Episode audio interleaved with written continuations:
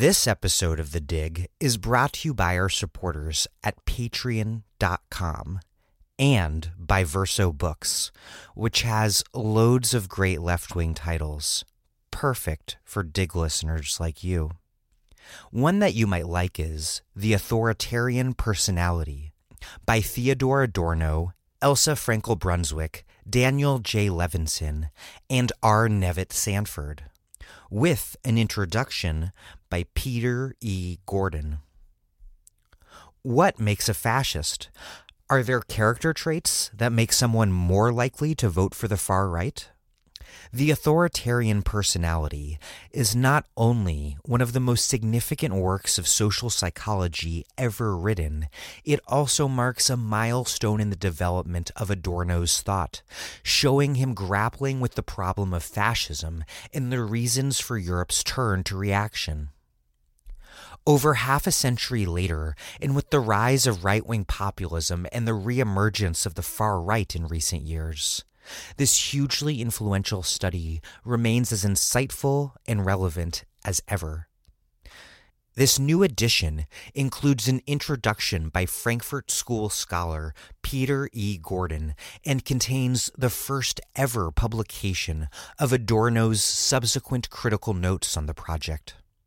The Authoritarian Personality by Theodor Adorno, Else Frenkel-Brunswik, Daniel J. Levinson, and R. Nevitt Sanford. Out now from Verso Books.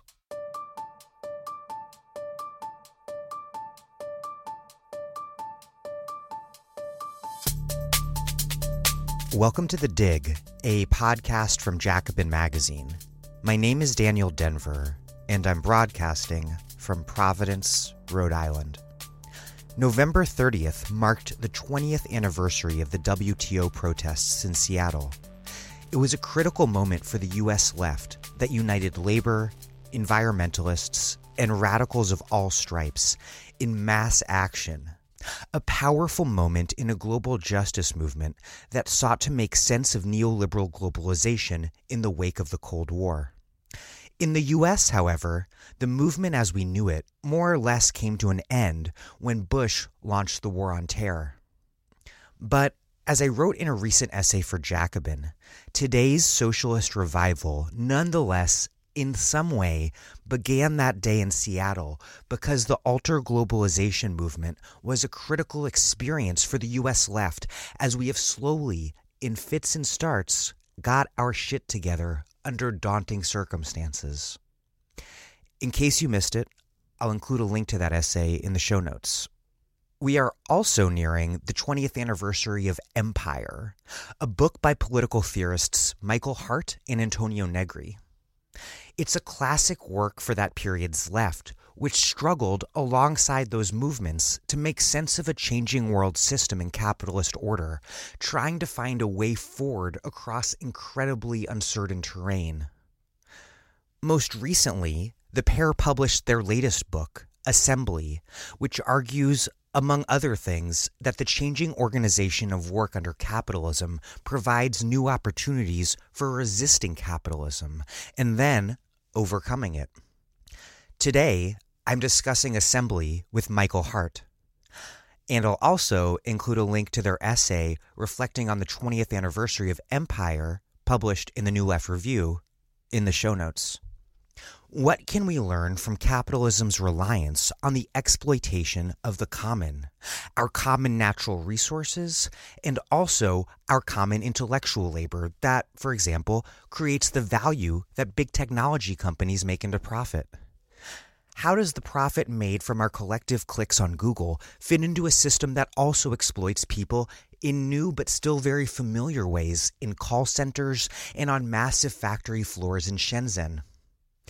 What is new about capitalism today, and what's just more of the same, however newly disguised, brutally intensified, or geographically rearranged? Does capitalist production today have a more intensely social character than it has in the past? And if so, what does that mean for how we do anti-capitalist struggle? We do try to define terms, but this is a densely theoretical episode. Don't hesitate to hit that 15-second rewind button if you need to take a second listen. When I was listening to the draft of this interview, I had to do just that multiple times just to make sure I understood my own questions. Before we get this thing started, we can do the dig because you, our listeners, support us at patreon.com/thedig. You listen to this podcast because we provide complex and in-depth left-wing analysis with the smartest left-wing thinkers around on everything and everywhere. To do that, I spend a huge amount of time reading and preparing notes and questions ahead of each interview. Typically, I write out at least 3,000 words worth of notes every single week.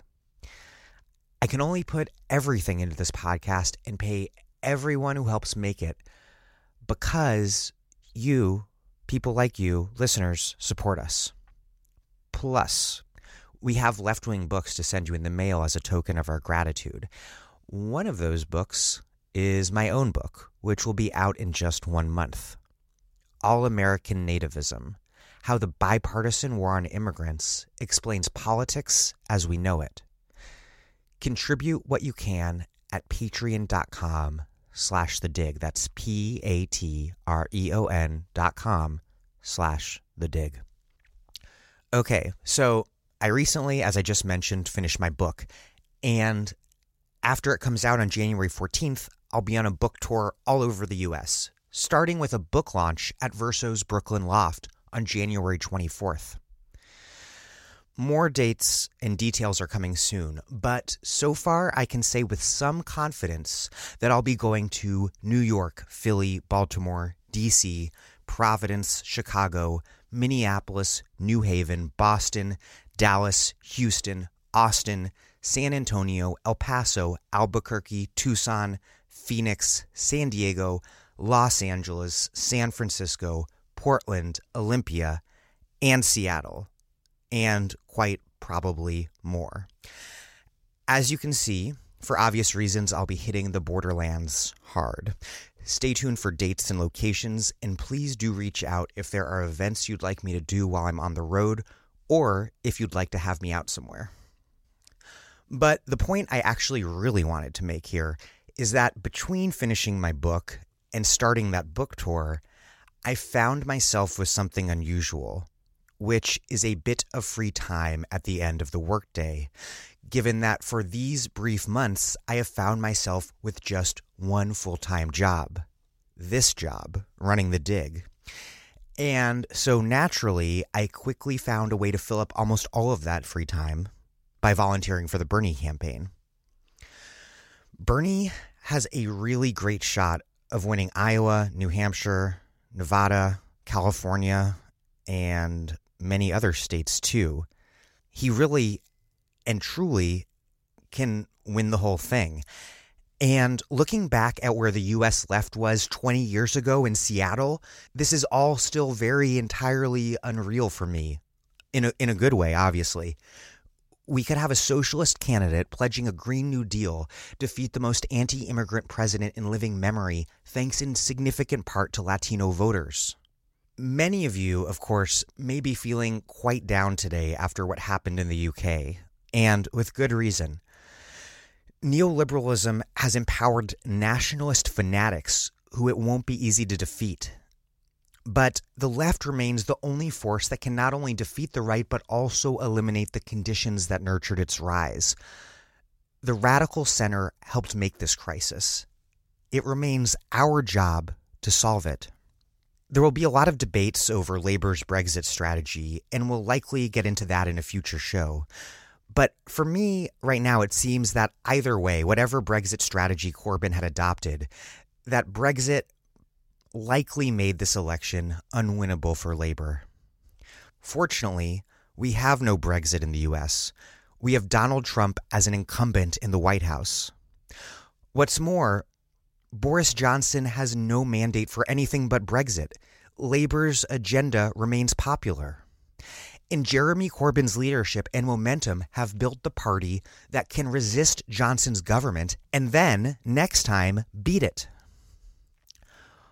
What's more, Bernie, for a variety of reasons, is way more popular than Corbyn as a person. I love Corbyn, but that is a fact. And so for my U.S. listeners, stay focused. Bernie has a very good shot at winning this nomination and then defeating Donald Trump. What I've been doing with my so-called free time is helping to organize a grassroots campaign for Bernie in Rhode Island. Because our primary is late and our state is tiny, the official campaign won't get here in a big way until a long time from now. So we're doing it ourselves, and we're organizing to get people up to New Hampshire to canvass, and then we're going to hit the doors in southeastern Massachusetts, Attleboro, Fall River, New Bedford, just across the state line from Providence, and then we're going to win Rhode Island. And we're doing this mostly on our own. We're not the official campaign. We're an ad hoc group of Bernie supporters receiving just a little bit of help from the official Bernie campaign because that campaign is understandably dedicating its energies elsewhere for the time being. And so I'm telling you all of this for two reasons. First, if you live in Rhode Island and want to get involved, email me, daniel.denver@gmail.com. But for most of you who do not live in Rhode Island, I just want to emphasize what I'm personally learning from this experience, that this campaign is not a spectator sport. We all need to volunteer. One easy way to do that is to phone bank. It's super easy, and you can sign up to do it right on the campaign website from your own home and just start making the calls. And if you do live somewhere like Rhode Island, where there's not an official campaign operation in full swing, you can also do more than phone bank. You can just start organizing your state's Bernie campaign. Don't wait for the Bernie campaign to come to you. Start organizing now. Build your own campaign and get your state organized so that when the official campaign does come, you have shit organized and already underway. Okay, enough on all of that. But one more quick note before we get started. I sound a little different in this interview because I was conducting it away from my regular studio while traveling. I still sound intelligible and everything, but just a little different. Okay, here's Michael Hardt, who teaches political theory in the literature program at Duke University. His latest book, co-written with Antonio Negri, is Assembly.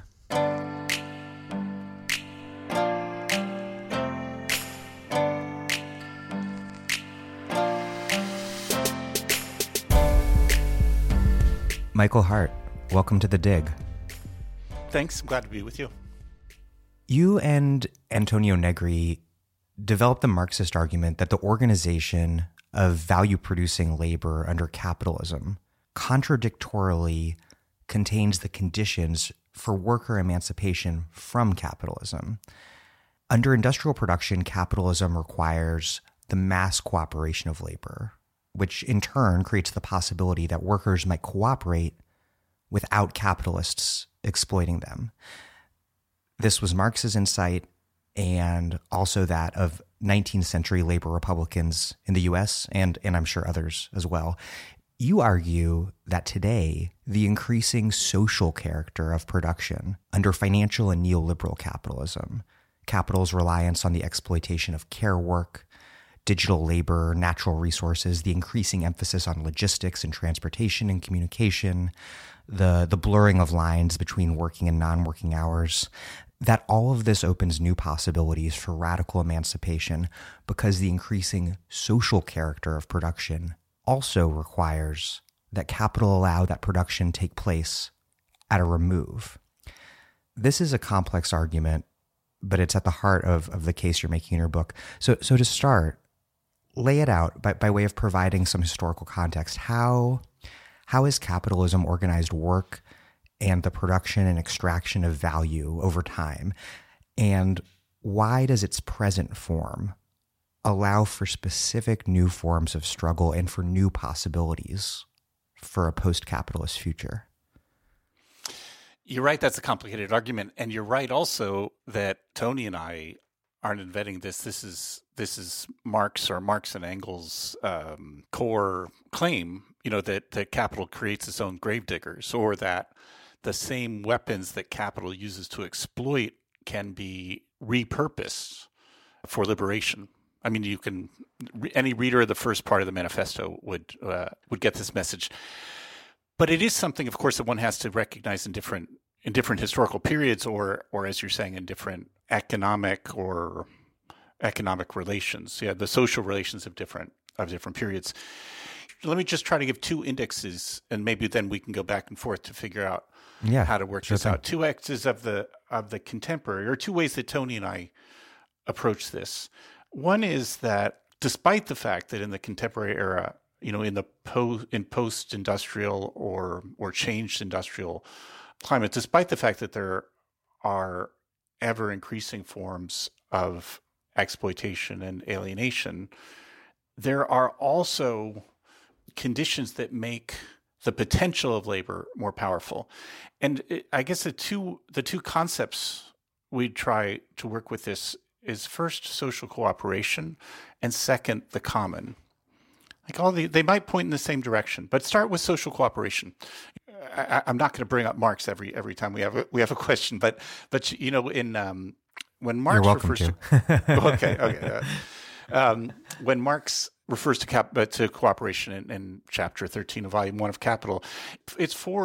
Part of the way cooperation functions in the industrial context is to increase the profitability, you know, the productivity of labor and hence the profitability. But, and also Marx gives all of these quite, let's say, alluring phrases about the potential that cooperation in the industrial context gives for human liberation. But in the industrial context, cooperation has to be created from above by capital. And so the capitalist acts like the general on the battlefield or like the conductor of the orchestra. The capitalist has to bring workers together in the workplace, provide them the instruments, you know, this is in the factory, and then also discipline them to force them how to cooperate together. So Tony and I are working from the hypothesis that in the contemporary framework, when the dominant forms of labor involve, as you were saying, in some cases, the production of affects, the production of knowledges, production of intelligence, production of code. In these contexts, cooperation doesn't have to be imposed from above. In fact, even though labor is still exploited, even though surplus is still taken by the capitalist, the circuits of cooperation are instead constructed among workers themselves. Like that would be the hypothesis. And so that then is one way of addressing the way you were formulating that today, ever more than before, the same weapons, or you could just say even the same social relations that are used to exploit, control, extract value, are the ones that could be used to organize differently. I know that was very abstract. One should probably try to look in more examples. But let me try, if you have the patience for this, let me try the other way of coming at this. Through the notion of the common, many people in the last few years, many left analysts of the capitalist economy focus on different and really quite expanded notions of extraction as being central to capitalist production today. You know, so that you could start from the notion of extraction, thinking about, you know, I learned about it first in an Argentinian context. They were talking about the reprimarization of the economy, so that the return to mining of metals, even monocultural agriculture is a kind of extraction, you know, thinking of it this way. But today, as we know, there's all kinds of other forms of extraction by which capital gains value. You know, so an easy turn with this might be to think about the metaphor of data mining. Like, it's interesting that you'd use that one would use that metaphor for it, because in some ways it's the same kind of extraction that used to mine copper and coal, but it's really something different. It's our data, which is similarly thought to be there for the taking. You know, something that's free and open to all. And then we could think of many other forms of extraction. I mean, the accumulation of value of knowledge is construction of intellectual property. I would say even the extraction of value through certain forms of affective production also involves a kind of extraction. And I guess where I'm going through in all this, like if you were to accept, because I think many many argue, and it seems like an excellent argument about how extraction is becoming central in the capitalist economy. If you then take the next step and say, well, what is extracted? And so Tony and I would argue that in all of these cases, it's always the common which is extracted. Or put it another way, if you look at what is extracted, it has the status of being common rather than being property. You know, that's what the way we're thinking about it. The common is really something that's not property, something that's shared, that has relatively open access. And so if you recognize then in this extractive economy, and like I said, thinking extraction in an expanded way that's not only referring to mining or agriculture, you know, thinking of it also in social terms, then you can recognize that in fact the common is ever more present, vital in the contemporary capitalist economy. It could be thought of as a kind of touchstone, or if you wanted with military metaphor, something like a beachhead, like that because the common is ever more central to capital, it provides the potential for thinking about re-articulating or redeploying the common outside of that capitalist extractive network. So that's where I'd stop with the two lines. In some ways, the increasing centrality and different origin of social cooperation in the forms of production today, and the other is the centrality of the common, meaning those forms of wealth that we share that is then extracted by capital. Both of those provide places to stand, not only to critique the capitalist economy, but to think differently about how social production can take place.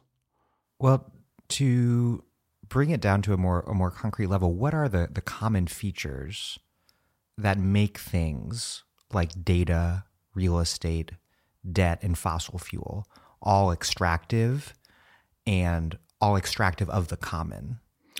Here's let's try a couple examples. When one thinks about the production, even think about gentrification. Let's try that. I mean, because gentrification, of course, in many respects, is about speculation, creation of fictitious values, etc. But a lot of what's happening in the urban environment that feeds real estate values is a kind of social construction of the city itself. You know, like the city itself is, of course, much more than the built environment. It's really a cultural milieu. You know, it's about social and cultural exchanges.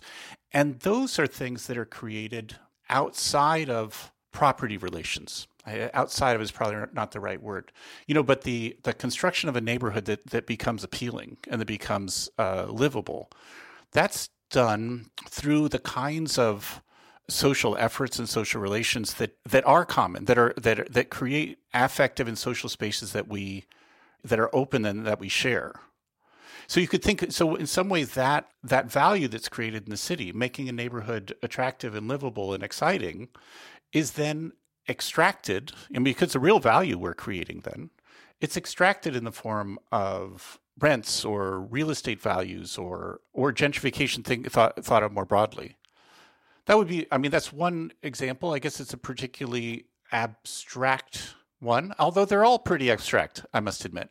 You know, think about another way. Here's the one that's not so much socially or affectively created. You know, when one thinks about the kinds of extraction that goes into producing value and property through genetic materials, or you could also think of your data being that way too. These are in some sense things that, I mean, they give the appearance of being natural in the same way that the earth does. But I think that it's better to think of them as not only socially created, but things that are open to all of us, or that are tendentially open, and that then can be captured and extracted in the form of property.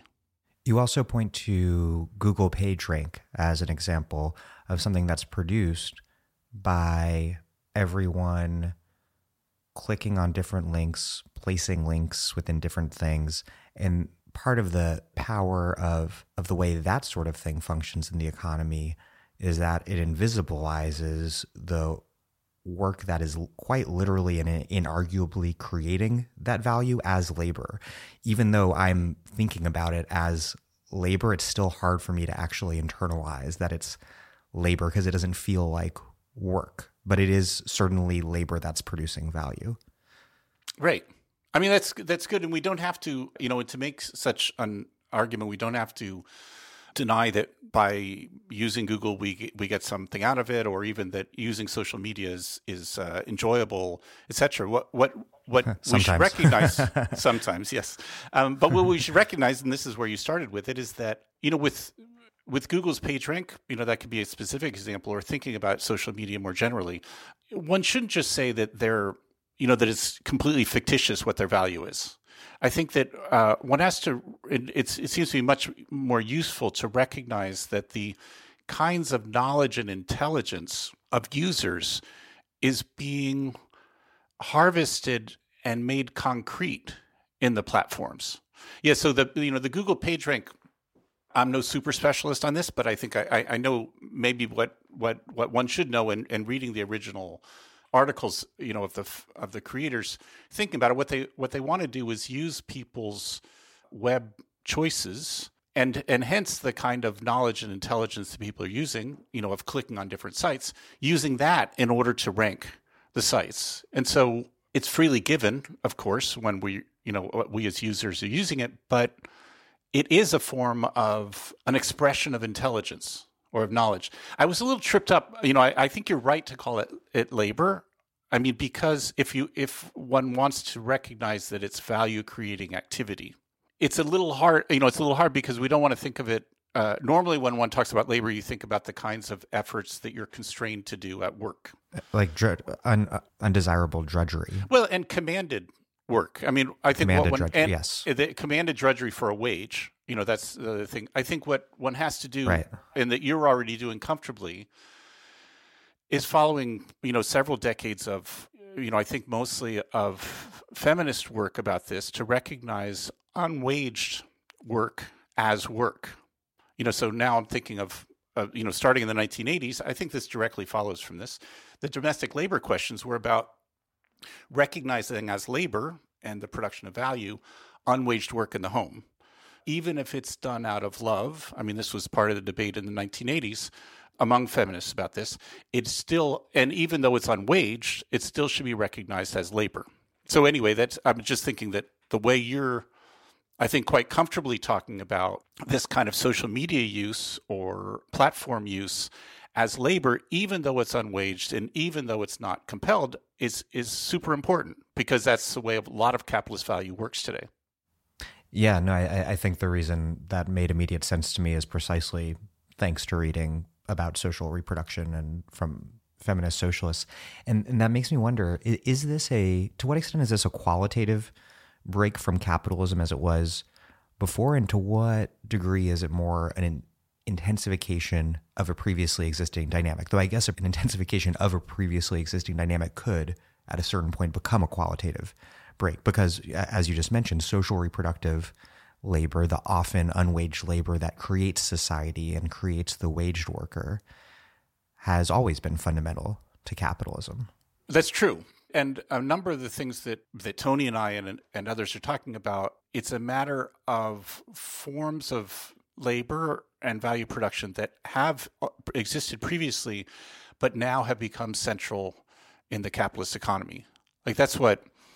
So there was some time ago, 20-ish years ago, Tony and I were trying to argue that what we were calling then immaterial labor, immaterial production, has displaced industrial production at the center of the economy. And under that notion of immaterial, we were trying to grasp together. It's an imperfect term, creates all kinds of problems and it solves others. We were trying to link together cognitive labor, affective labor, like we've been talking about, image production, code, etc. And our argument wasn't that there's no longer people in factories. You know, there are today more people in factories globally than there were 50 or 100 years ago, but rather that the keystone of the capitalist economy, its center of gravity, has shifted. So that whereas these kinds of immaterial production have always existed, there was a period in which the industrial production was primary. What has shifted today is that in some ways industrial production is secondary to this wide gamut of forms that don't result primarily in physical objects. You know, that's what we were trying to get with this immaterial production, or in which social relations are primary over physical goods. A question around this, you write, quote, labor becomes in cooperation increasingly abstract from capital. That is, it has a greater ability to organize production itself, autonomously, particularly in relation to machines, but still remains subordinated to the mechanisms of the extraction of value by capital. My question is, how does that, something that I definitely agree is taking place, we've talked about a number of examples of it, but how does that square with what also seems to be this increasingly techno-Taylorist domination in places like call centers and Amazon warehouses, something that I recently discussed with Emily Gundelsberger? And how does that also square with the fact that manufacturing still very much exists, if in new geographic formations across sunbelts from the U.S. to China?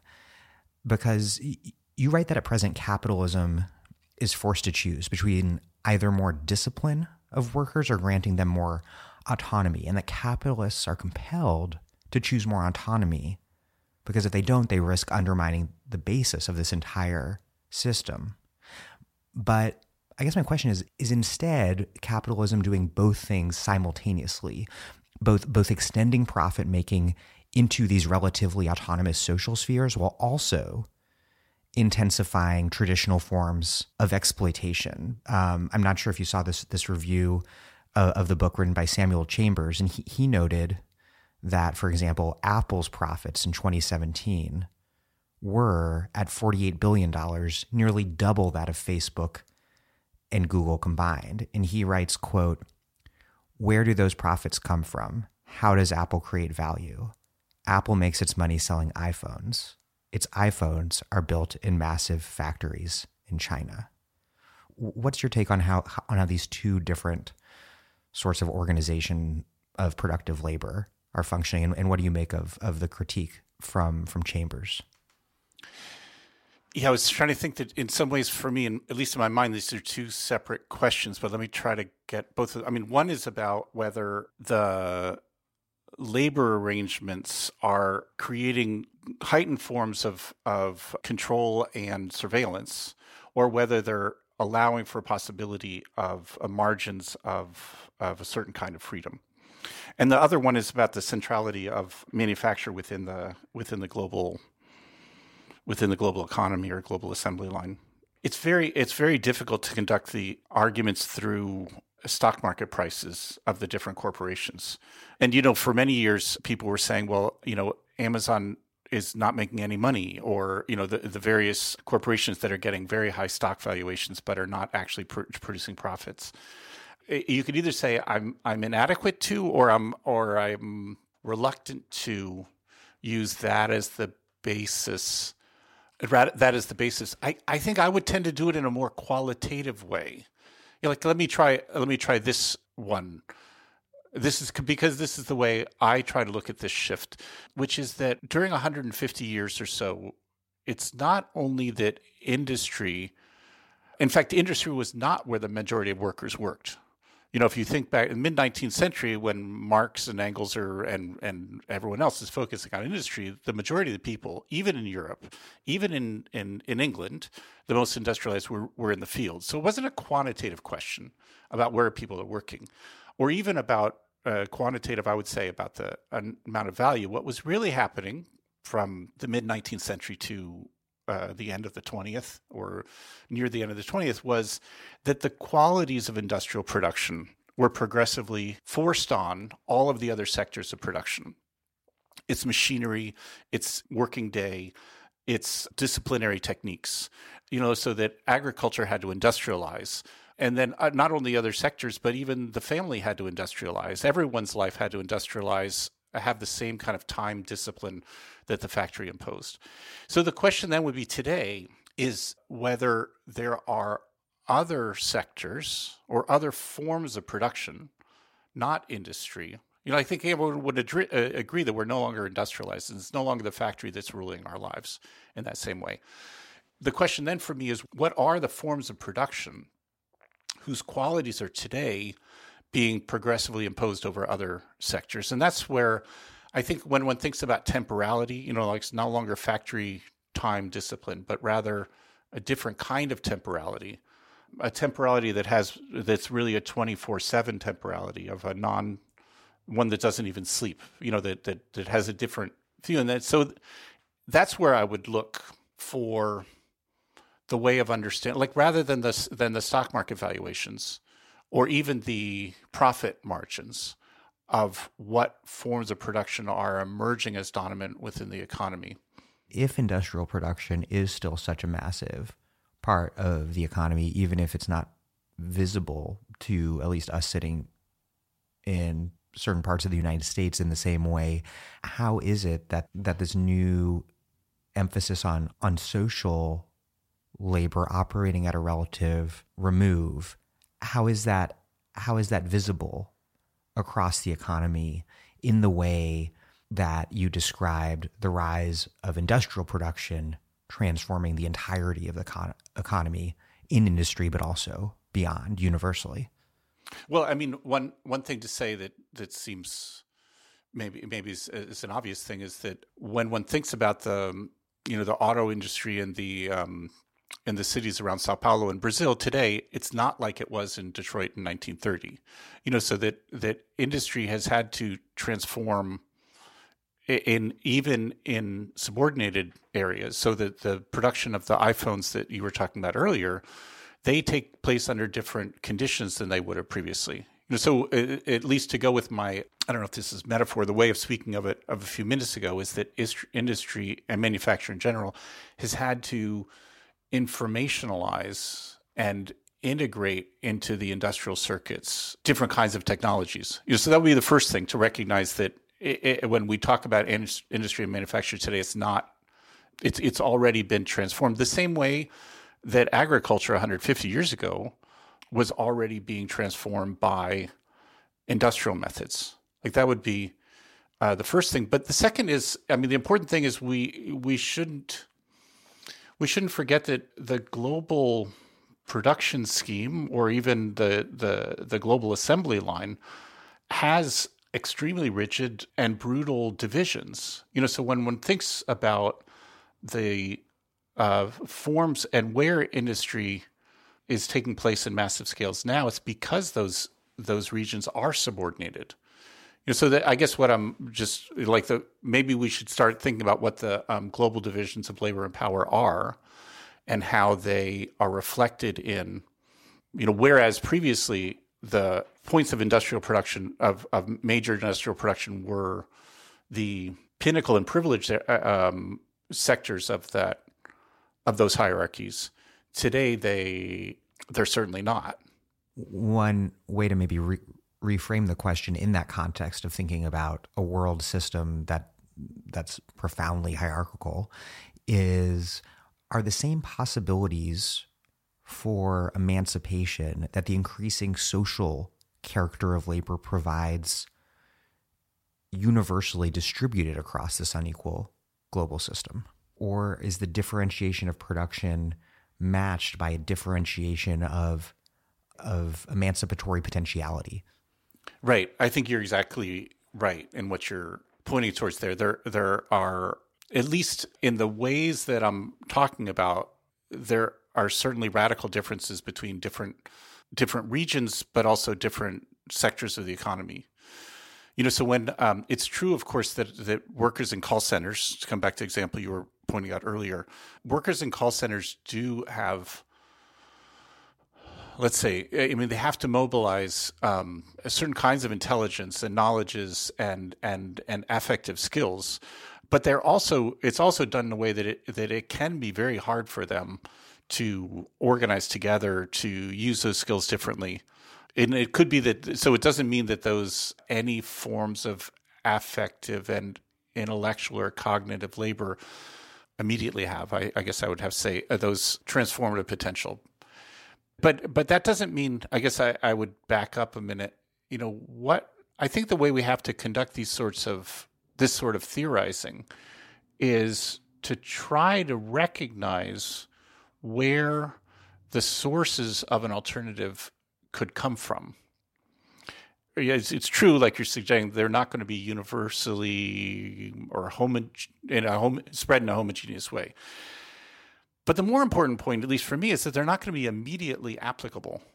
like that they require organization and a certain sort of transformation to be implemented or energized.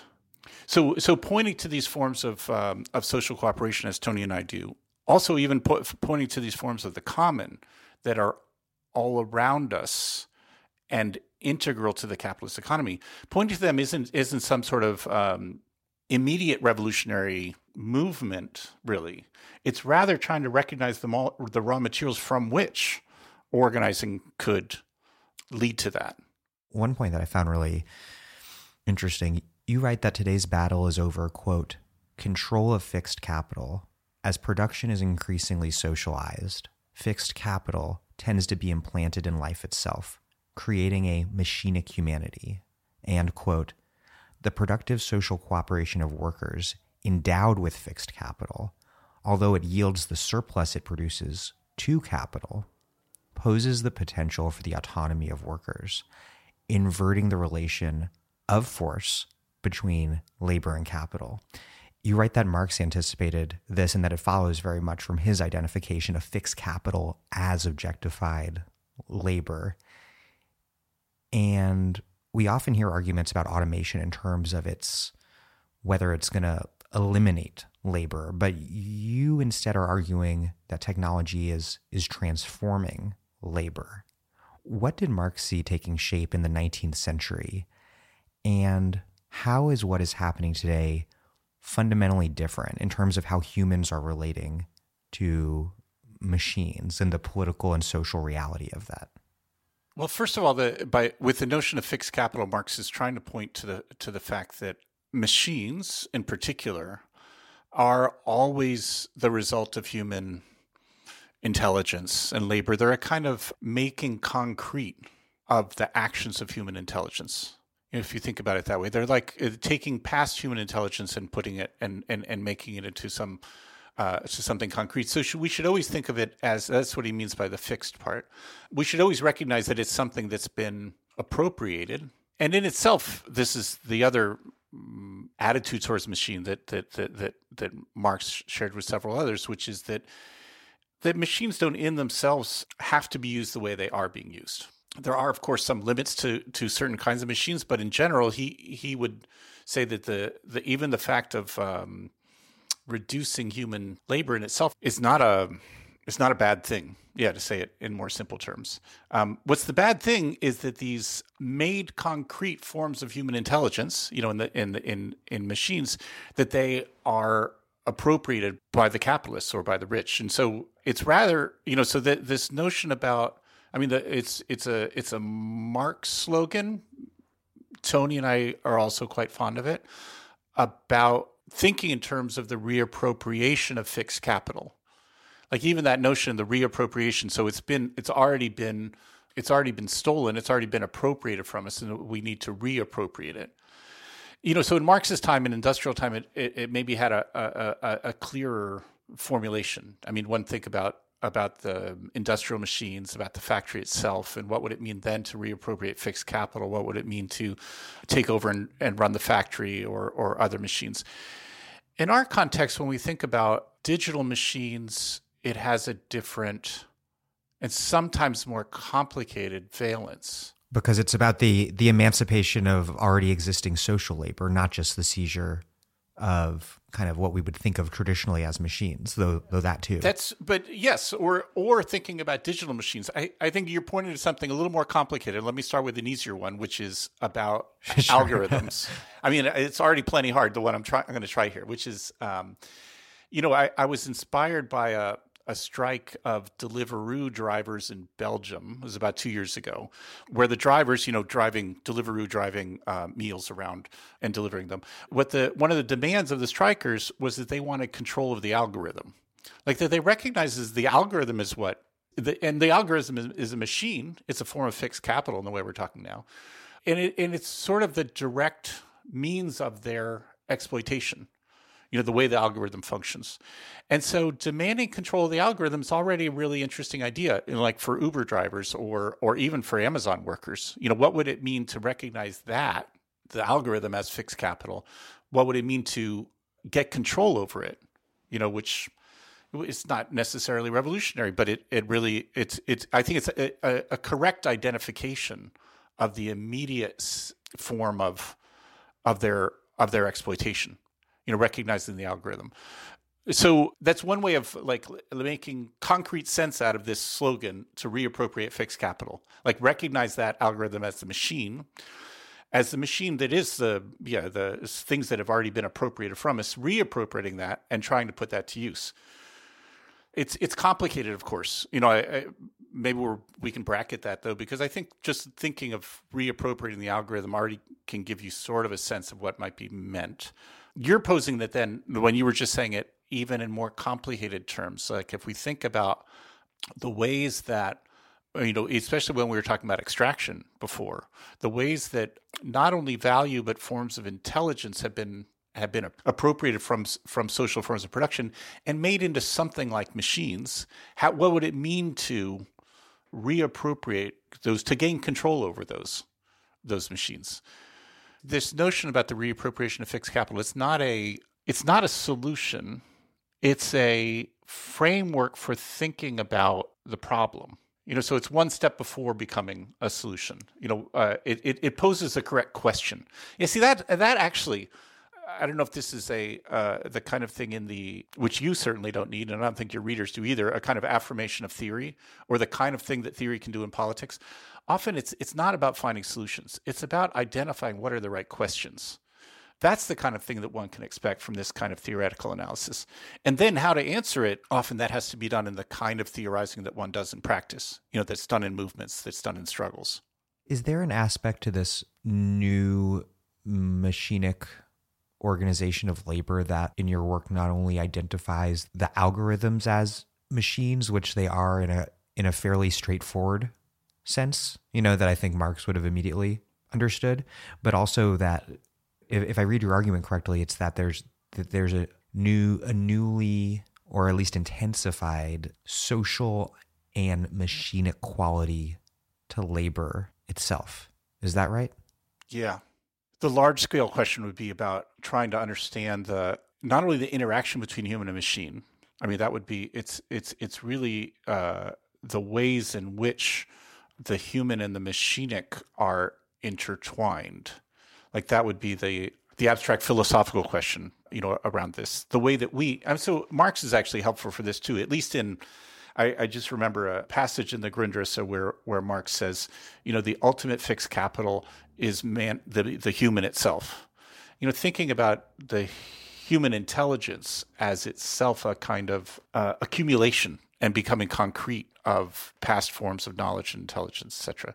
I mean, thinking of ourselves as machinic, that's what one's forced to do in these discussions. So on the one hand, my temptation is, as we're talking, to think of it in the more philosophical sense, asking that question about the machinic assemblages or the ways in which humans are intertwined with machines, etc., how our own thought processes are becoming more machinic. But I'd rather switch, and I'm trying to think of how to do that, I'd rather switch the discussion to shift it to a more immediately political terrain. What kind of implications does that have for the political questions?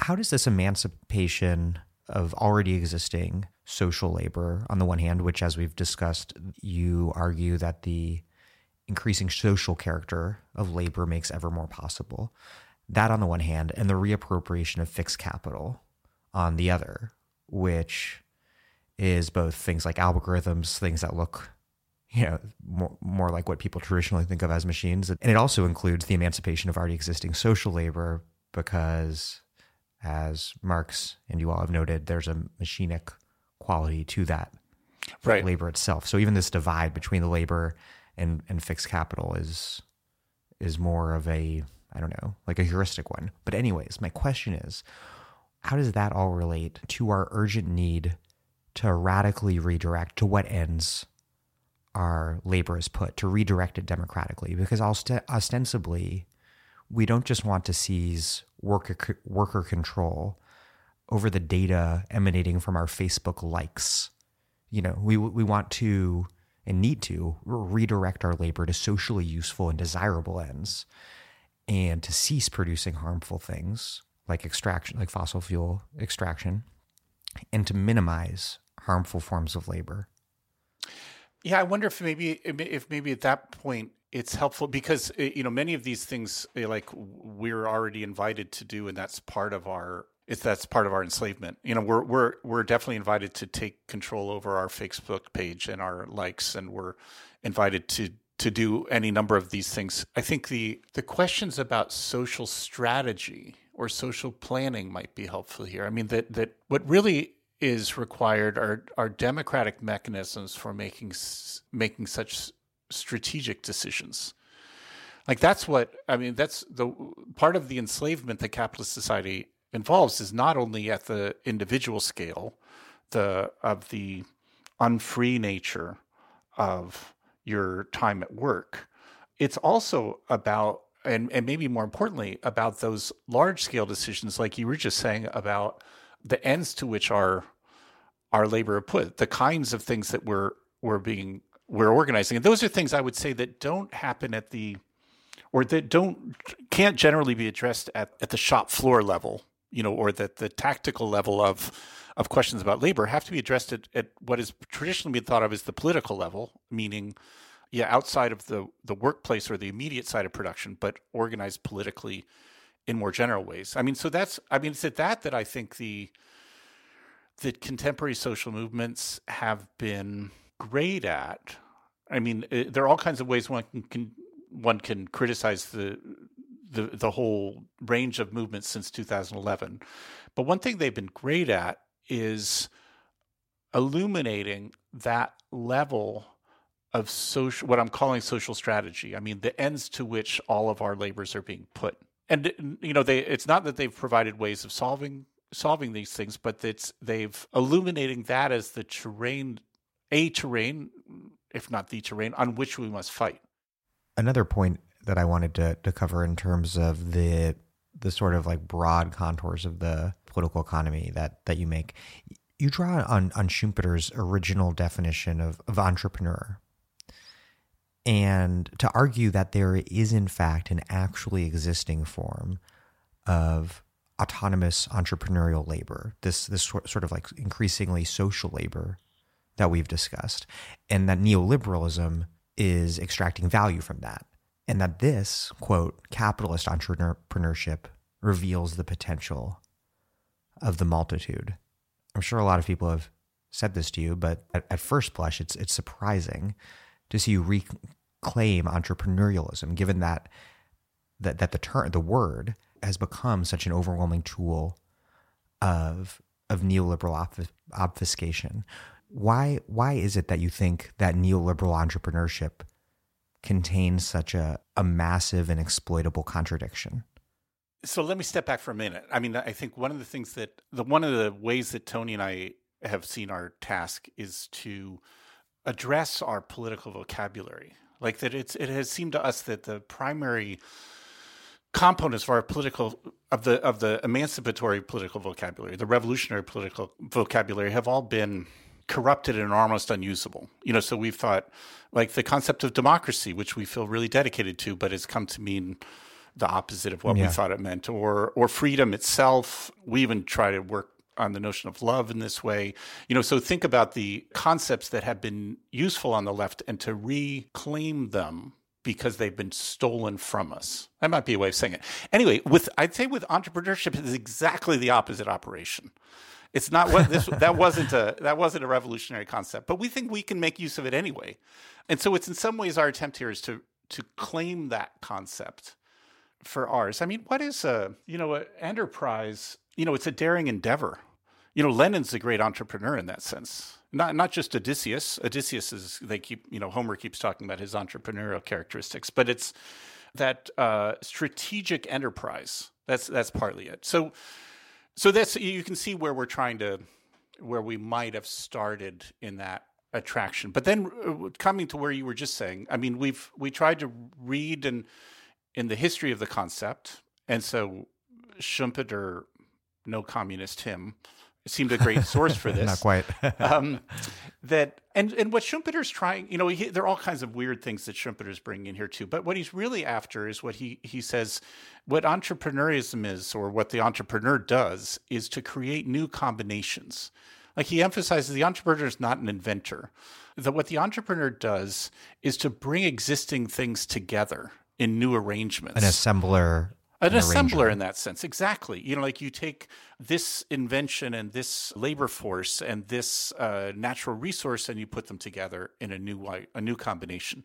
So we're in some ways working with this notion of new combination, thinking of it in terms of cooperation, or Marx's notion of cooperation. You know, that we're some ways translating between those two, but also thinking that, you know, valorizing the kinds. So thinking about social cooperation or the new forms of cooperation as the substance of what this entrepreneur, you know, what the entrepreneurship of the multitude could be, in contrast to the entrepreneurship of capital. But, you know, we also want to valorize with that, you know, so on the one hand, we're thinking towards this economic argument that you and I have been doing now for a while, you know, working on now for a while here, but we're also thinking to the level of political organizing, you know, because there too, we want to valorize the entrepreneurial forms, by which we mean the kinds of organizations of forces, you know, so the creating forms of social cooperation in that sense, the organization of forces in the interest of new daring endeavors, something like that. I mean, that's what we're. It's clearly a polemical, as you certainly recognize. I mean, Tony and I, are perfectly aware that entrepreneurship is the in internet parlance, it's a bit of trolling. Okay, maybe it's something like that. But I mean, no, I think it's very interesting. And one idea it provoked to me is something that I've been thinking about for a while, is in terms of thinking about neoliberal entrepreneurship as this core contradiction, mm-hmm. is that there's this call for everyone to be a self-made entrepreneur, to create the next hot app, to become the next YouTube celebrity, to even say be a podcaster for a living. And the reality that on a systemic level, this is impossible for massive numbers of people to do. And whereas earlier forms of capitalism valorized industrial tycoons who, by definition, obviously could only be a few men, what seems that, and I use men intentionally, yes, there. Of course, yeah. What seems to be happening today is that these certain forms of entrepreneurial success and independence are both valorized and portrayed as a mass possibility, which it's not at all, obviously. This illusion is, on the one hand, core to the system's operation and the maintenance of hegemony, but on the other hand, the contradiction between this idea, you know, that everyone is just going to be basically successfully self-employed, and the reality that's most people's realities are precisely the opposite. That contradiction seems like an important one. Yeah, I think that's quite brilliant. I mean, you do it better than we do. And so I would say that in some ways, the way you're describing it, it's the longstanding ideology of the Horatio Alger story, but now it's being translated as if it were not just, what do we call it, an abstract possibility, but the real concrete possibility of everyone. You know, that's the way it's now presented, the neoliberal thing, which does, as you say, completely heighten the contradiction of it. I think one might, and maybe Tony and I do this too, to a certain extent, that one might try to work with the neoliberal notions of freedom in the same way. Neoliberal ideology is all about freedom and constantly talking about freedom while creating systems that are necessarily systems of unfreedom, you know, so that you might work it in the same way. Like, could we take over and redeploy the notion of freedom that is so core to the ideology of neoliberalism, the same way that one might take over the notion of entrepreneurialism that is similarly core to the neoliberal ideology, and redeploy it. I mean, obviously, redeploy it, not just, I hope listeners or readers don't imagine us just somehow preserving the same notion and calling it our own, because that obviously is no, I can't do that. Yeah. We've been talking a lot about Republican freedom right. on the podcast recently. It seems like there are at least two core contradictions here in terms of this notion that neoliberal capitalism is about freedom, and what's meant by freedom on some level is small government and thus no government to infringe on one's freedom. It's obviously mythical on at least two counts. One, because the state has only become a more important guarantor of capitalist rule by protecting markets from any sort of democratic governance under neoliberalism. And then two, because state repression has become a more potent force than ever, whether we look at mass incarceration, border militarization, or military power.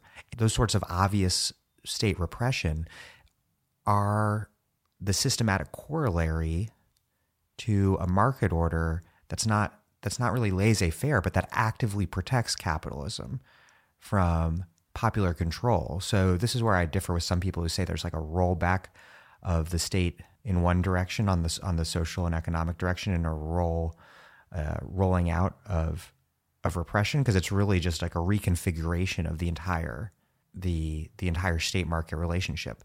So I guess my question is, what role does repression serve under the contemporary system, the system we live under that protects the movement of massive amounts of capital while also necessitating the massive movement of people, but creating these powerful institutions to control and discipline those people's movement? What is that all about? What does it reveal about the changing relationship between state and private power? Oh, that seems like a really hard question. I mean, just because I can't. It seems to me that the forms and forces of repression have so many purposes. You know, in the way we were talking a little bit earlier, there are, you know, increasing mechanisms of surveillance and unfreedoms at work and exploitations. But then you're also then giving examples that now we're really talking at a much larger level about the forced migrations of peoples in terms of both military and migration, policing. I would love to be able to. This is what you're asking for, is something I would love to be able to do, but I don't think nothing is to be able to somehow have a coherent general logic of state and capitalist repression. But I don't. I guess I'm not. I at least in the way I'm seeing it right now as we're talking. I'm only seeing like numerous points of its application rather than a general logic of it. This is Sarah Jaffe, and you are listening to The Dig with Daniel Denver, my favorite podcast for thoughtful discussions on the U.S. left and beyond, and you can support it on patreon.com. This episode of The Dig is brought to you by our supporters at patreon.com and by University of North Carolina Press, which has loads of great titles perfect for Dig listeners like you. One that you might like is Democracy's Capital, Black Political Power in Washington, D.C. by Lauren Perlman. From its 1790 founding until 1974, Washington, D.C., capital of the land of the free, lacked democratically elected city leadership. Fed up with governance dictated by white stakeholders, federal officials, and unelected representatives, local D.C. activists catalyzed a new phase of the fight for home rule. Amid the upheavals of the 1960s, they gave expression to the frustrations of black residents and wrestled for control of their city. Bringing together histories of the carceral and welfare states, as well as the civil rights and black power movements, Democracy's Capital narrates this struggle for self-determination in the nation's capital. It captures the transition from black protest to black political power under the Lyndon Johnson and Richard Nixon administrations, and against the backdrop of local battles over the war on poverty and the war on crime. Through intense clashes over funds and programming, Washington residents pushed for greater participatory democracy and community control. However, the anti-crime apparatus built by the Johnson and Nixon administrations curbed efforts to achieve true home rule, laying the foundation for the next 50 years of D.C. governance. Democracy's Capital, Black Political Power in Washington, D.C. by Lauren Perlman. Out now from University of North Carolina Press's Justice, Power, and Politics series. You look at two Marxist concepts that might help us describe how capitalism pillages the commons today. One is primitive accumulation, which I've discussed with people a few different times, I think, on this podcast. And the other I don't think I've ever discussed, which is formal subsumption. And you write that one shortcoming of using primitive accumulation as a framework is that in emphasizing capitalism's constant reliance on raw theft beyond labor exploitation, on expropriation, that this risks obscuring how value is extracted, I guess, simultaneously within the system and outside the system today in ways that are distinct from the sort of primitive accumulation that was historically foundational to capitalism. That's sort of dense, so I guess to put it in more simple terms, you seem to argue that exploitation and expropriation are or have become more intertwined and less distinct, if I have that right. But yeah. By contrast, you write that the concept of formal subsumption, whereby capitalism incorporates non-capitalist labor practices to extract value from them, is more useful. Explain these two concepts and what they each elucidate about the way the system has operated historically and how it operates today. Yeah, so it's on the first about primitive accumulation. So let me just step back. People can have patience if they're all Marx scholars, but Marx means by primitive accumulation the processes. He's only talking about England, as thinking of it as representative of what will happen elsewhere. The processes that made possible capitalist production. You know, before capitalist production could take place, he's saying, there had to be first the construction of two classes. You know, you had to first get a class of people who had nothing to sell but their labor power, who could then work in the industrial factories.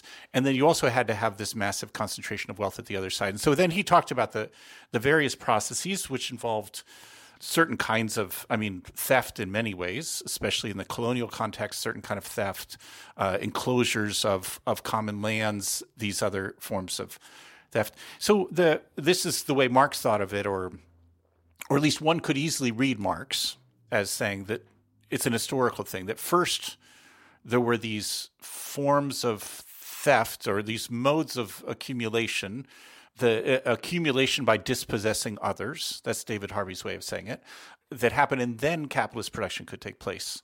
Now, a lot of people a lot of Marxists have pointed out in recent years and argued that, in fact, those processes that Marx was talking about previously under the rubric of primitive accumulation have, in fact, continued. You know, that we have various kinds of this accumulation by dispossession, of the kinds of accumulation that don't work through profit, through exploitation of people's labor, but rather by kinds of extraction. I mean, the whole extraction discourse fits neatly with this. So if one thinks even about not just in the post-Soviet terrain, you know, where all these public industries become private property, but also in the British railroads or any number of other place where the public became private property, and then also, as we were talking about earlier, all these forms of extraction of things that were common that are become private property. Now, that's an excellent. I mean, I think that's an excellent. It's been a super rich way of thinking about this. That there are ways that the accumulation of value happens today, or that capital rules today, that have an analogy to that period that Marx was talking about. I don't know, 16th, 17th century England. What Tony and I have thought is that it risks a bit. I mean, I think it's an initial excellent point. It risks a bit confusing the differences, historical differences between that period and now, and that indistinction might pose problems. You know, I thought this is a little bit of a detour, but it's the exact same thing that we're thinking when, you know, when we talk about the common, we generally don't talk about it with an S at the end. And this might sound super stupid to people. Like, why won't you talk about the commons? Everyone talks about the commons.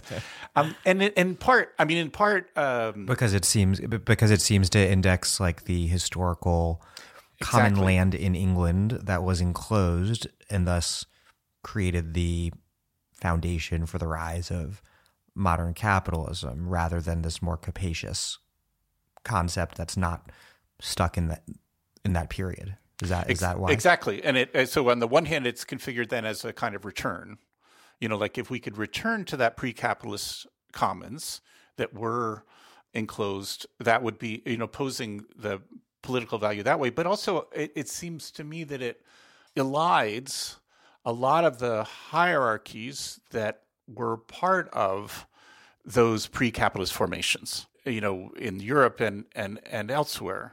So rather than, you know, that I think we have to, in terms of the common, think about the ways the common is not a political objective to return to, but something actually new to construct.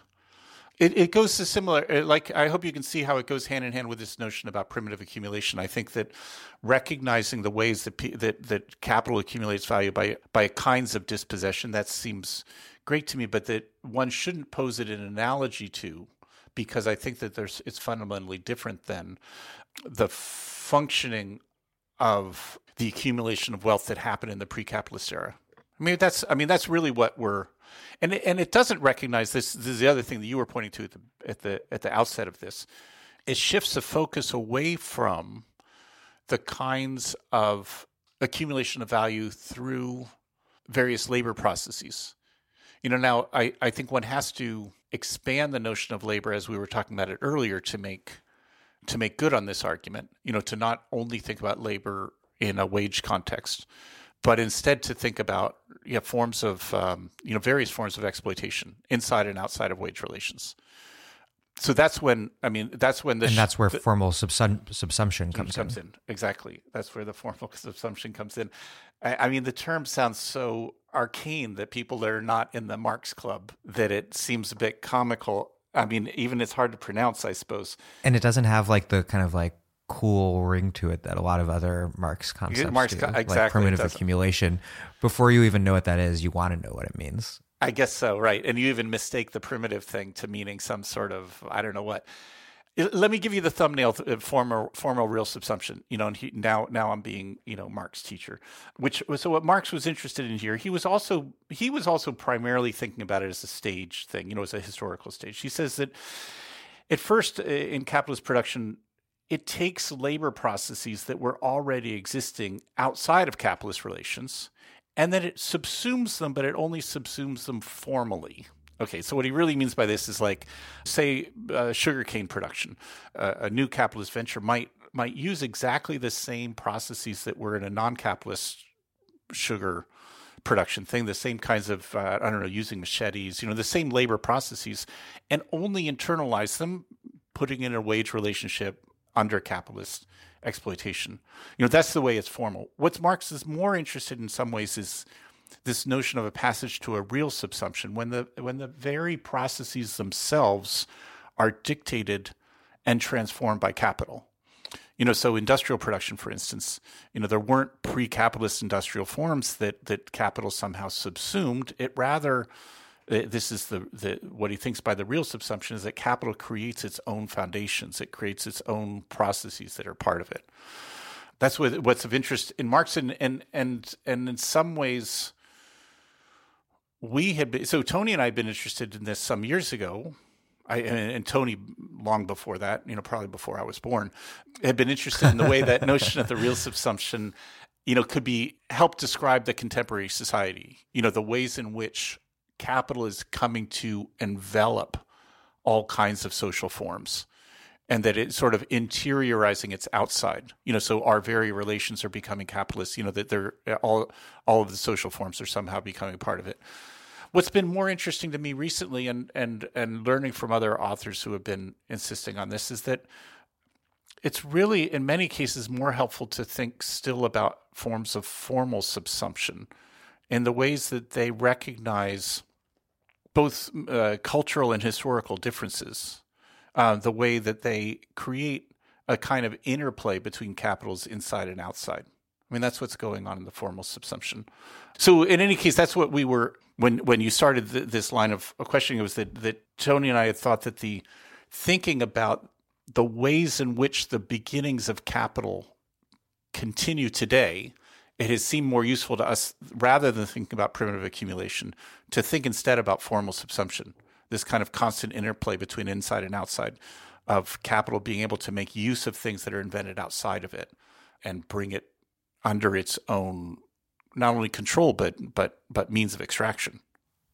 In terms of this argument, I want to play, I guess, like dystopia advocate instead of devil's advocate and argue that it seems to me that one potential weakness of the concept of formal assumption is that it might presume that the sort of thing that you're analyzing with that concept, like unpaid digital labor, the linking labor that is extracted to make Google's page rank or liking on Facebook, that just two very obvious examples that every single person listening has engaged in, that it might presume that sort of unpaid digital labor, for example, is a pre-existing non-capitalist form of labor rather than a form of labor that is being created by capitalism. And this touches a bit on something that we discussed earlier in terms of how you square the dominant role played by capitalism, by capitalists, in organizing productive labor with your argument that this labor is relatively autonomous and is being exploited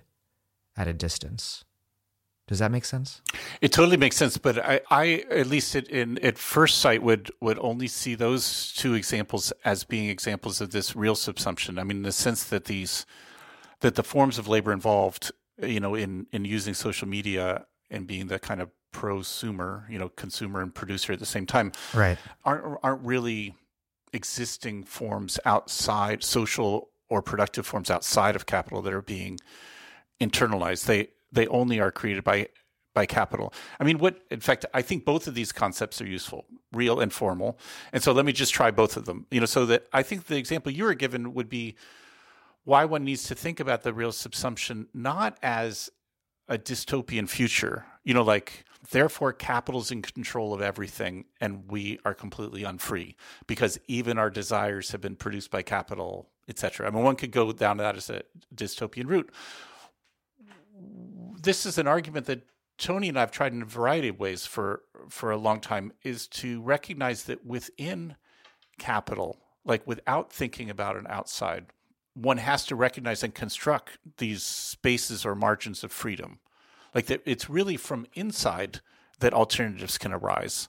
It's not required to have a standpoint outside. Yeah, for instance, this is the simple Marx example. I think it's useful, where when Marx is thinking about the overthrow of capital, he's not thinking about social populations that either preexisted it or have the standpoint outside it, stuff like that. No, it's in fact the social figure that was created by capital did not exist previously. The proletariat doesn't have a previous existence. It's the invention of capital. That's where the most internal point is, the one that has the most leverage, and that can create an alternative. That it isn't just a repeat of the same.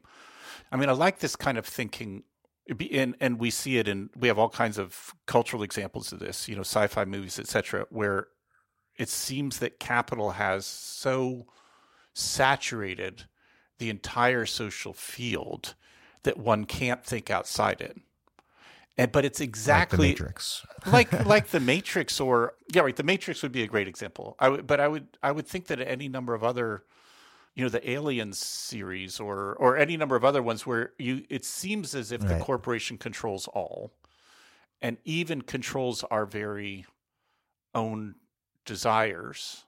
But this is almost a cliche in those kinds of movies now. Even there can be born from within it, or that would be the most powerful point. And partly by the kind of logic you were using earlier, that that capital has to, for its own development, provide the tools of thinking differently and acting differently. And this is, just to switch theoretical frameworks briefly, you draw a lot on Foucault, and in Foucauldian terms, there can not be absolutely totalizing form of power because power is definitionally the exercise of power on another power.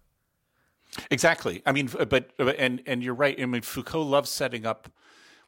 He's deeply working with this problematic, because he will say, for instance, thinking about the prison, that the very figure we're invited to liberate was already created by the carceral system itself.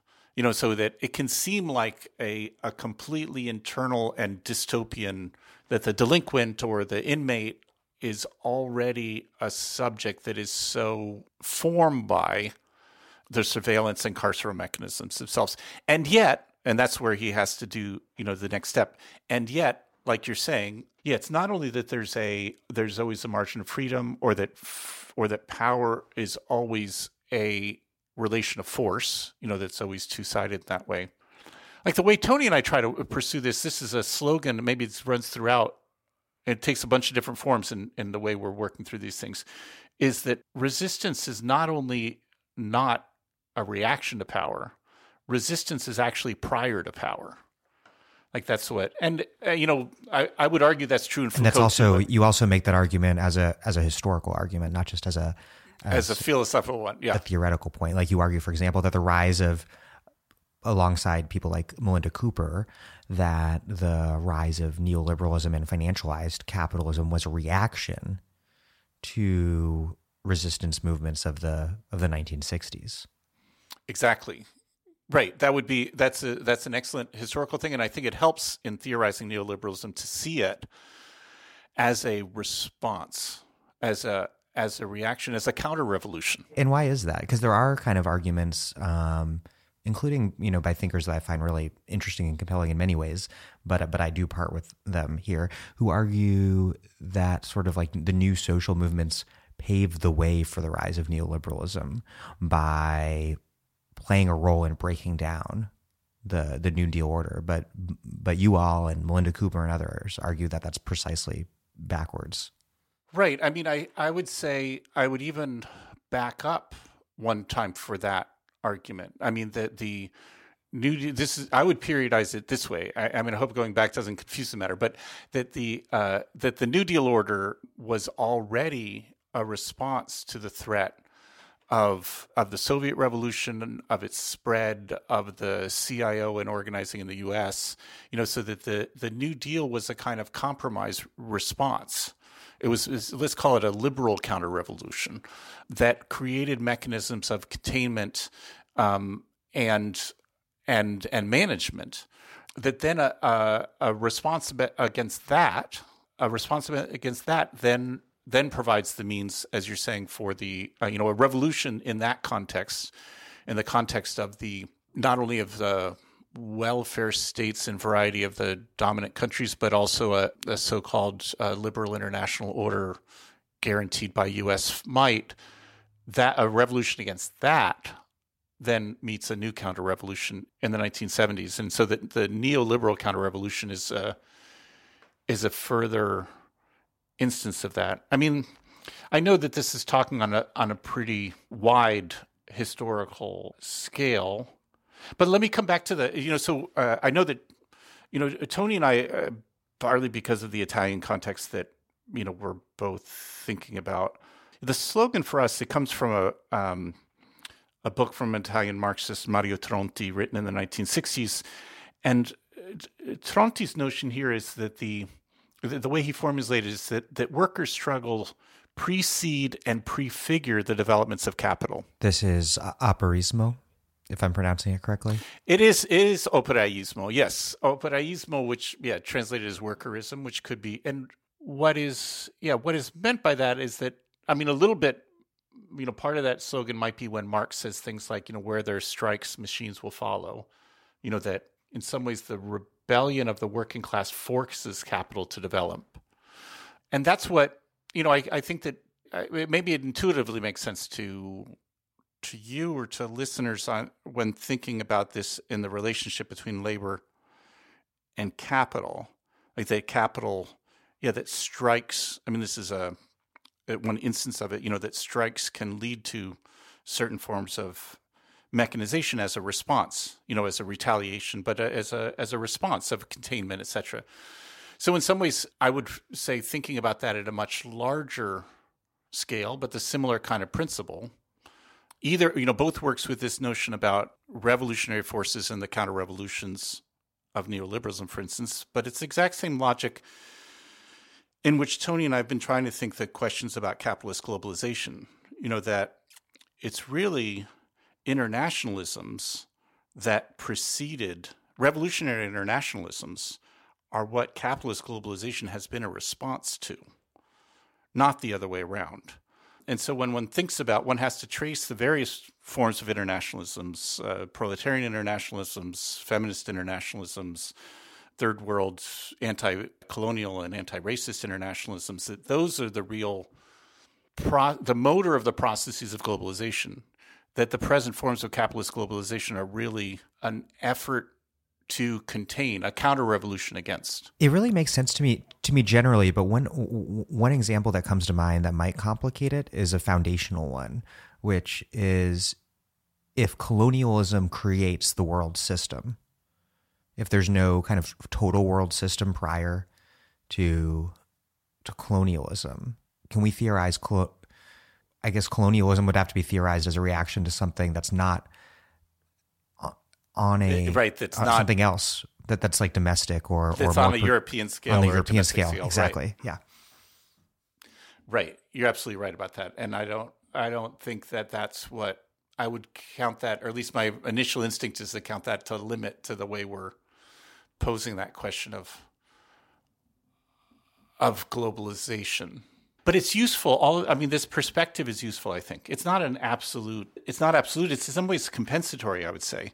I mean, in each of these cases, what we're trying to identify is the way that the moment of innovation and creation relies on the side of the forces of liberation, and that capital is really primarily a force of reaction. That grasps and repurposes those innovations for different ends. I mean, part of the idea being, here's the encouragement part of it, which is that, since we've done it before, we can do it again. Part of it is recognizing that we're not victims in this history, but in fact, in some sense, the protagonists that retain that power to do it once more. Like identifying historically the locus of power that can be re-dynamized. Does that make sense? Almost as a theoretical principle. Yeah, no, definitely. I want to shift gears and talk about property, which is understandably key to your analysis of contemporary capitalism. Locke was an early, maybe the first theorist of private property. I'm not sure, but very early. And he argued that what was common becomes private when a person mixes their labor with nature, a framework that has been important ever since to legitimating not only property rights, but also settler colonialism from North America to Israel. And I believe that Locke wrote the Constitution for the Carolinas, if I remember correctly. And Locke had the Americas in mind often when he was talking about, Locke had a colonial framework in mind already. You're right, with those formulations. But Marx noted the irony that not so long after Locke, that capitalist property very fundamentally violated Locke's principle, because under capitalism, property is not accorded to the producer. Locke is sort of a producerist, and under capitalism, property is accorded to the owner of the means of production. And you write, quote, "The fact that production in contemporary capitalist society is ever more cooperative and socialized strains to the breaking point the link between individual labor and private property promoted by capitalist ideology." Explain Locke's theory, the contradiction that Marx identified, and then how you see that contradiction intensifying or even changing in quality today. Yeah, the reason I think it's useful to talk about Locke in this is I do think that remains the fundamental idea there that the right to property derives from labor is something that has remained a core ideological piece. That we believe that almost instinctively. That's part of the cultural narrative. If you built something, it should be yours. Like if you built something and someone else took it away, that just seems unjust. Well, remember when Obama said, "You didn't build that," and that became this Tea Party rallying point. Right. Well, but I think that it does. I mean, that's a good example, though, even though about how much it still plays, or even think about, you know, patent law. I mean, what one has to do to get a patent is to demonstrate that it's not something you found. It's that it's something that you in some way produced. I mean, that's, you can't get a patent otherwise. So there's some ways that this, I would say that there are a lot of ways that assumption about the relationship between labor and property right continue. You're absolutely right that this is Marx loved that kind of thing, saying things like, you know, well, we don't have to struggle to go against, you know, the rights of property because capital's already done that, like that, because it's already made it so that people don't own what they make. It's almost structurally impossible in a capitalist society to try to insist on that. The next step that you were posing just seems like I mean, it's a healthy exercise. It's not going to win us any battles, but just to say, well, if you were to try today to link property rights to acts of production, it would have to extend so generally that in essence, the entire society would have to own the products that are produced, because no single person produces anything. You know, I don't know, you think about, like, even thinking about intellectual property just seems absurd at a certain point when you think about it, because nobody has an idea alone. This idea of the individual genius is absolutely absurd, that what the kinds of intellectual productions are things that are done at a almost undefinably widespread social scale. You know, that the only way you can think is to think with others. Yeah, I mean, as someone who makes their living producing intellectual property of a sort, it's like painfully obvious to, in the case of this podcast, where everything is just fundamentally about things that I'm reading written by other people, which are in turn obviously drawing on just like an infinite number of other texts and thinkers that I'm then processing in conversation with other people. Right.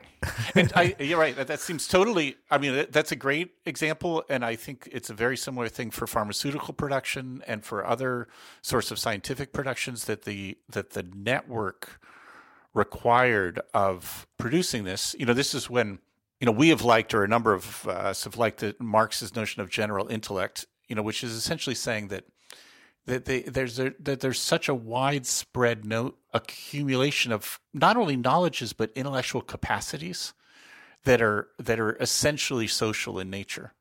So the exercise you were just doing, which seems great to me, starting from Locke, then you say, well, okay, let's pursue that. Like, let's take that seriously. What would it look like today? It would then, if you pursue it to its end, it would mean that there's no way to think about property except at the widest social scale.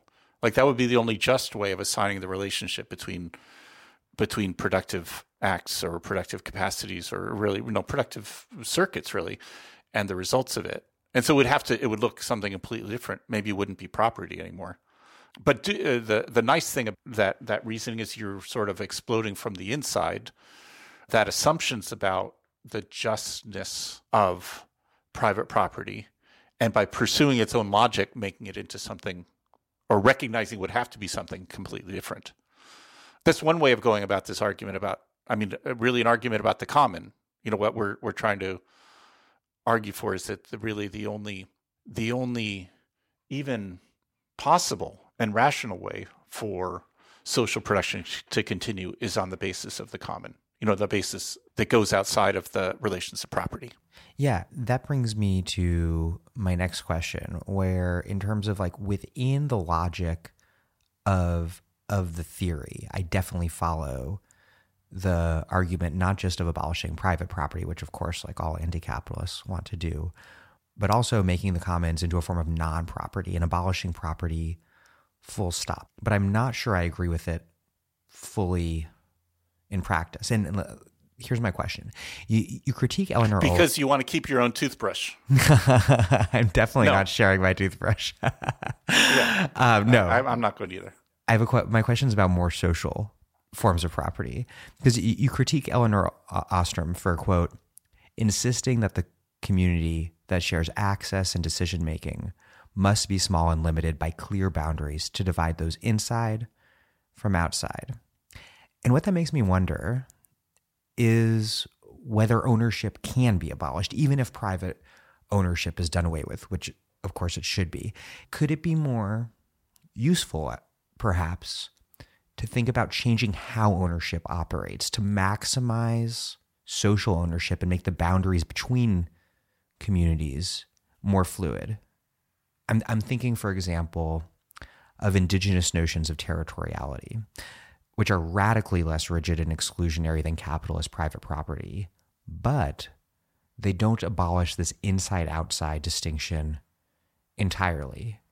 Or to give a different example, social housing, where residents might exercise democratic control over the entirety of a given development, and then more autonomous control over their own unit within that development. But if I don't live there in that housing development, I don't have much of a say at all because I'm not a member of that community. What's your take? I mean, I like that way of thinking. And in the, you know, we tried in Assembly to work through the legal theory arguments about this, and I think especially the social housing example goes along with a progressive current in partly coming from critical legal studies. I mean, I was thinking about Duncan Kennedy makes arguments very similar to what you were just saying about the social housing project. I certainly wouldn't argue against the two ways you were just thinking about that in any principled way. It does, though. Like to maybe it's helpful for me to start back at the most basic level. You know, the Eleanor Ostrom argument that you were starting with about the limits of the community. Really, at play here is a question about the possibilities of democracy and scale. That's an argument that's, you know, that's had long fortunes, I guess I would say, that on the one side are those, you know, progressive left, revolutionary left, both of these sides I'm talking about, that would argue that democracy is only possible on the small scale. It's only possible even in the face-to-face or within the limits of community. And then there's another side of this that wants to think about the possibilities of democracy in expansive or unlimited, you know, not universal, but unlimited contexts. I mean, I think that's what's at stake. I guess I'm bringing this up. I'm not offering a solution here. I'm just trying to point out the. Yeah, no. It's an important piece of context, and I guess like. I mean, you make an argument against the term sovereignty, so maybe pretend I'm using a synonym for it that's has less baggage, but sort of like nested sovereignties that could be less exclusionary, but operating simultaneously on multiple scales. That seems like certainly super interesting to pursue. It makes me, as we're talking, it's also becoming clear to me that I should return to one aspect that. Of the notion of the common, and even this argument about it, against property that we have, which is that I would put it this way: at base, you know, someone in the first year of law school is going to tell me it's a little more complicated than this. But at base, property involves limited access and a monopoly of decision making, and so correspondingly. The common involves not only open access, you know, there has to be, of course, decision, but also just democratic decision making. Like that, this is something I think that's very important about Ostrom's argument. Is she makes clear that the common's not about, you know, some sort of merely open access. Also requires a kind of management, or if you don't like management, I think about it as. In terms of decision making. So that's partly where the examples you were talking about are grounded. When one is going to either invent new forms of property or invent forms of non-property, there are two important items. Like you were both talking about access. You know, it's not only that the community involved those who live in the housing operation, but one could also have kind of porous borders. So managing access. But the other thing. And maybe more crucial thing is about decision making. Who gets to decide? And that's what you're working with too. So and why do I get to decide over a housing project that I don't live in? Is like my kind of it could be certainly that. Right. That could certainly be that would be part of the argument for the limited sphere of that decision-making. There are various scales on which that could take place. You know, one of the things I've sometimes thought it's helpful to conduct this argument about the common in terms of the new municipalist movements, you know, like the government in Barcelona, various different municipalist movements. And so because partly what's at stake there is transforming the sphere of decision-making. But it's not, this is where it goes along with your example, it's not saying that everyone should decide what happens in Barcelona. It's not that someone living in Quito should decide what happens in Barcelona. It's that rather than either private property deciding or public property deciding, you know, meaning state management, there should be some democratic mechanism here within the limits of the city that do. I guess I'm this might sound to some frustrating, but I'm relatively flexible about these questions of scale. No, that's it's cool for people to be flexible about these things. I think in the way you and I are talking about it, I'm tending towards the bigger, but that's now I'm in some ways retreating to something I said, a half hour ago or something, which is that these theoretical frameworks are not likely to give us ready-made solutions. What they are good at doing is clarifying what the questions that need to be answered are. And so here, I think these two questions are about the ways of opening access. You know, this is in some ways the simpler one, and the second one is about how to determine the decision-making structures that can manage that. Let's turn to movements and left power. You periodize left politics in cycles of struggle. The most recent one, beginning with the squares protests, Occupy in the U.S., Puerta del Sol in Madrid, Tahrir Square in Cairo. And you in turn situate this past cycle of movements within prior histories of the left social movement-backed governments that took power in Latin America's Pink Tide. And before that, in the anti or alter globalization movements of the late 90s. And all of these different periods can, in a sense, be considered attempts to figure out a way forward after the collapse of communism. And you argue that the movements that are emerging today are the product of each of these kind of distinct moments over the past three decades and that these movements have undergone a powerful series of transformations over that time. Explain your argument, what sort of left forces you see emerging today in a general sense, and how they've been changing over the past three decades with the rise of neoliberalism and the collapse of the Soviet Union, I guess, as core pieces of contexts. First of all, I think it's helpful to think in terms of cycles of struggle just to recognize the ways in which movements learn from each other and translate the repertoires of practices, also the aspirations of and modes of communication, you know, of movements into different contexts. So it's just I think that's good. First of all, as an analytical tool, you know, to recognize, and it's not always that easy, or let's say, it's not an uncontested claim, you know, that Tunisia and Egypt in 2010, 2011 were taken up and redeployed, you know, their practices, their aspirations, their modes of communication in Spain, in Greece, you know, finally in the US, that these movements of squares, like you're saying, have a certain continuity to them.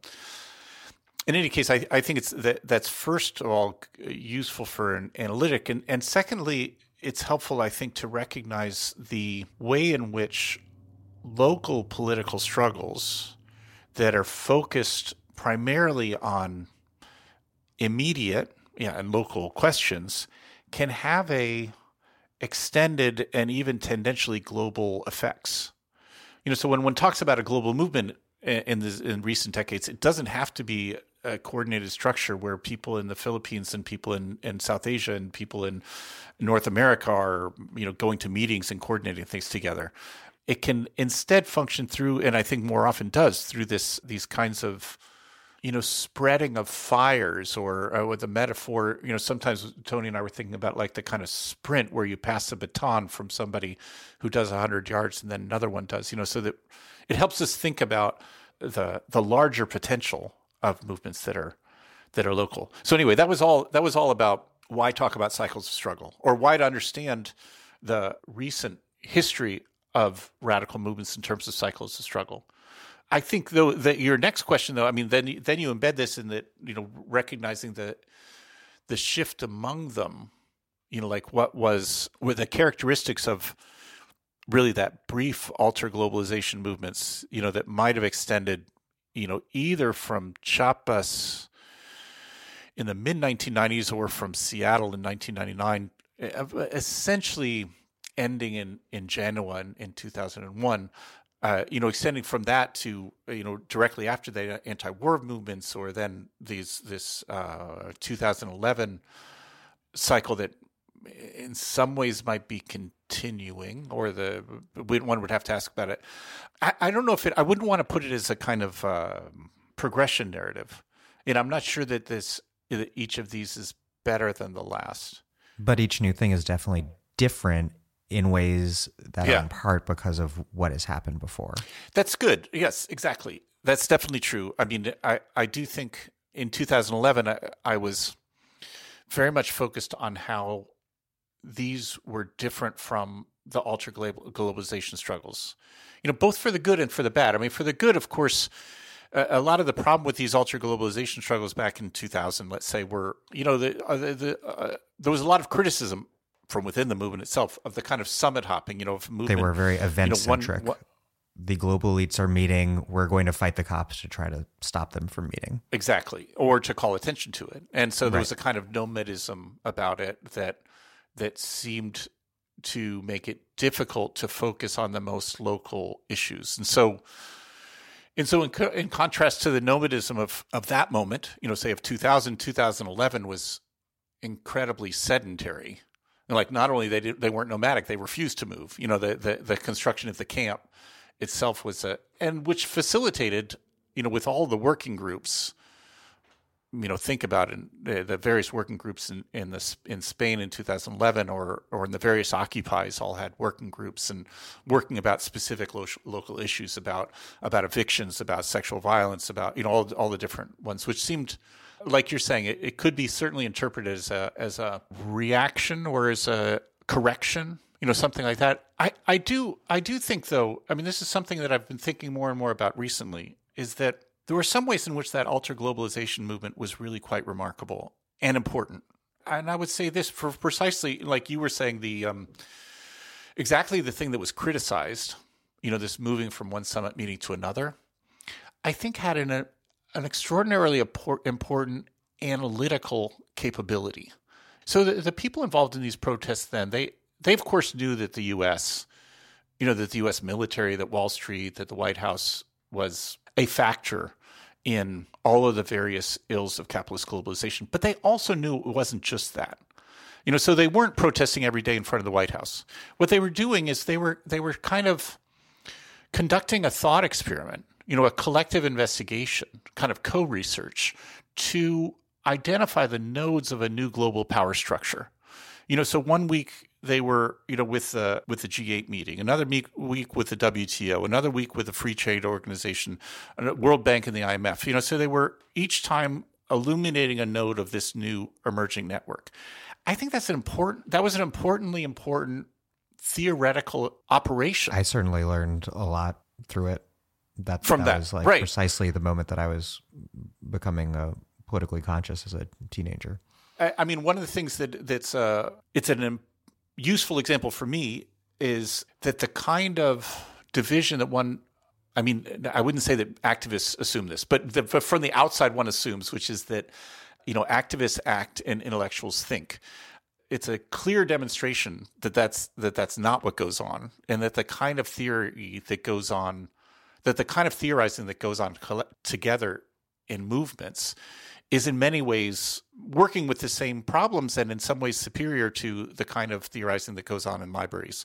I mean, I like working in libraries and everything, don't get me wrong, but it's to be able to demonstrate the kinds of theoretical advances like that, you know, that it seems like the two of us recognized that at that time, you know, it's really something extraordinary. And at least it seems an important principle to me that's demonstrated by that.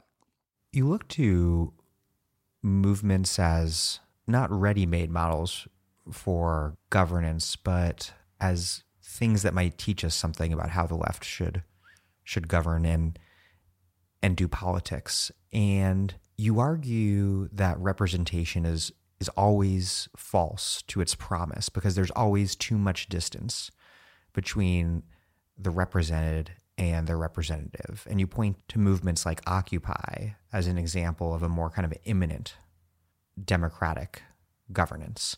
But I wonder if the imminent form of governance that you call for isn't always similarly illusory, if for kind of opposite reasons, maybe.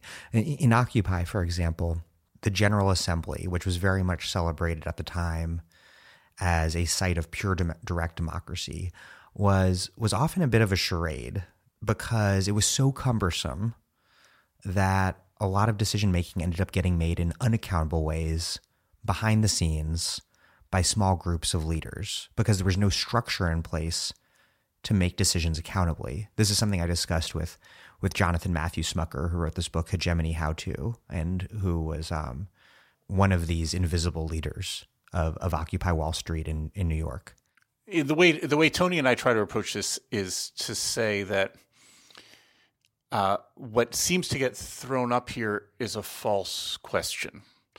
It seems to be that we're given two choices, either an absolute horizontalism, which will be ephemeral and relatively ineffective, or the return to some sorts of centralized leadership structures, traditional ones, which would be imagined to be effective and long-lasting. I actually think that latter assumption is not true, but I also think that those aren't our only two choices. I mean, that's what Tony and I mean by this false problem. And so we tried, like one way, just the framework and thinking about it that we tried with this was to pose this in terms of what we need to think about is an inversion of strategy and tactics. And what we mean by it is this, that the traditional assumption is that leadership is the only capable actor to be author of strategy, to see far, to plan the long term, to think coherently about the whole. And instead, tactics can be done by the base, sometimes thought of in a syndicalist, you know, in a union structure, or by the multitude would be capable of strategy, thinking locally, short term, etc. What we think is we need to invert that structure. So it's not that there needs to be an abolition of all leadership structures, but that leadership should only be tactical, meaning that it should be for specific purposes and for on a short-term basis. But instead, and that seems to me, actually you can think of all kinds of instances where leadership is deployed tactically, and that seems to make sense. When certain kinds of expertise are required, when speed of decision-making is required, I mean, here's the stupidest, most banal example. You know, in every demonstration, you need some group who's going to see where are the police, when are they starting to arrest people, what to do, you know, which street to turn down. You know, that's that would be the smallest example. But think of other instances where you need expertise or quick decision making, something like that. The more difficult part of the equation is the other side. How is it that the multitude, that in a democratic way, you can put that another way. This is sort of what I mean by that same sentence. How is it that the multitude could be capable of strategy? How is it that the large guiding decisions could be done at a democratic scale? That's really what we mean by that strategy should be the task of the multitude. That, of course, and like going along with the different works that you were just citing, I mean, of course that involves structure. Of course that involves organization. But it's the task posed is creating democratic mechanisms for deciding the things that really matter.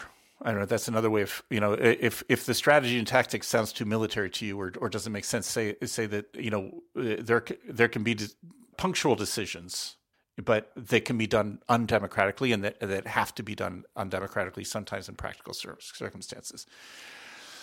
But the large-scale decisions, or the things that really matter, need to be done, at a different level, and that's what we need to invent modes of organization for. I'm skeptical of imminence, is I guess like that concept. That's good if it were only. So by imminence here, we're referring to horizontality, like that everyone has an equal share in decision-making structures. At least this makes a difference to me. It might not still satisfy your skeptical instinct here, which is that it's not a refusal of leadership as such. It's rather its limitation. And I do agree with the argument of inverting, inverting the strategy tactics. I'm totally on board for that. And maybe because it's like a theoretical argument of a certain sort that certain points are wielded with a bit of like a hyperbolic hammer. But the I guess the notion of abolishing mediation, i.e. representation, i.e. imminence, to me, I see what you mean. The risk there is that by pretending that the mediation doesn't exist, which it does and always will, that less accountable forms of representation will take root, which is, I think, precisely what happened in Occupy. Right. I was thinking how in Occupy circulated so much that old essay by Joe Friedman about the tyranny of structurelessness. Right. Which, and rightly so, I guess what I would not want to equate democracy with lack of organization or even lack of institution. Mm-hmm. Like, so that, I'm agreeing that structure, well, really organization. I mean, that's another argument. Tony and I tried to conduct this in terms of institution, this argument in that book, in Assembly, the construction of new forms of institution or thinking institution differently. But these are, I'm not sure if we're talking past each other on this part or not, that to say institution or to say structure or to say organization doesn't, that it is possible that is to construct democratic forms of organization, which don't merely have either explicit or implicit forms of centralization. But this is the old argument that, even in Joe Friedman's essay from Second Wave Feminist Movement, is arguing this too, that what one needs is explicit structures in order to guard against this tyranny of the clique, of the small group that decides in the absence of any structures. So I guess, this is, I'm not saying, I don't mean to minimize the either audacity or utopianism of it, but what Tony and I are really arguing for is that democratic organization is possible. Like that it's not either we have explicit centralized leadership or there's going to be some hidden centralized decision-making, but that in fact it's possible to construct democratic organization. You draw on Judith Butler to argue, quote, "Precarity and the common are key terms for recognizing the poverty and potential of the multitude in the age of neoliberalism." And I agree that we need to look at the actual conditions of capitalism to identify points of contradiction as potential points of liberation. And I also think there's something very true about Butler's argument in terms of, in the U.S. case, for example, how Bernie Sanders has galvanized people around their shared status as medical and student debtors to demand the abolition of student debt and free single-payer healthcare. I think that maps on pretty well to the argument that Butler makes and that you're drawing from. But I also wonder whether Butler's argument is also an overcorrection, in the sense that there's still incredible power, not just in vulnerability, but in terms of how we conventionally understand worker power vis-a-vis capital, including the power of logistics workers, people laboring in Amazon warehouses or driving trucks, who collectively have the potential for incredible power to confront capital at strategic nodes. Or to use a pretty different example, just so it doesn't seem like I'm being super conventional or old-fashioned here, teachers, workers who are uniquely well situated to unite social and economic struggles. But it's not necessarily in the sense of vulnerability that Butler's talking about, or maybe I'm wrong. In other words, I guess my question is to close out, where do you see the critical contradictions and points where the left is and should be building power? I think the first point and the first important point of these kinds of arguments is to recognize that people are victims, but their victimhood is not what's important. They're also source and have already the means to challenge and overthrow the existing system, you know, that they already have power. So that focusing on their victimhood is not what – even the point of recognizing precarity. And so that's what I love about that aspect of Judith Butler's argument is to recognize that when she says the vulnerability, it's because that's the space from which interdependence becomes clear and feasible. So it's not that the vulnerability is a kind of power bid because it recognizes our common victimhood. It instead is a means for recognizing the power we have. Like that's what I would say. I mean, I'm all for conventional forms of strike, stoppage at the point of production, in a variety of ways. You know, like you're suggesting. I think that's true, and it's super powerful. But that shouldn't exclude. This is the only thing I would add. It shouldn't exclude those who are not the power of revolt of those who are not there. Like, so here's the 1960s or 70s version of this. You know, the Piven and Cloward were trying to argue, I was remembering when they were talking about poor people's movements, they were trying to argue that you don't have to be a worker in a factory to be able to stop things. Like that everybody has the power to stop the city. You can riot, you can stop, you know. That they point to the welfare rights movement. Certainly the welfare rights movement is the next example of that. And it's sort of like you're saying, and I think here's my stupid way of saying it. It's a kind of like equal opportunity of revolution. You know, like it's not like just that one population has the power to do it. Like we all do. And that part of what these arguments are good for, I think, is to highlight that fact.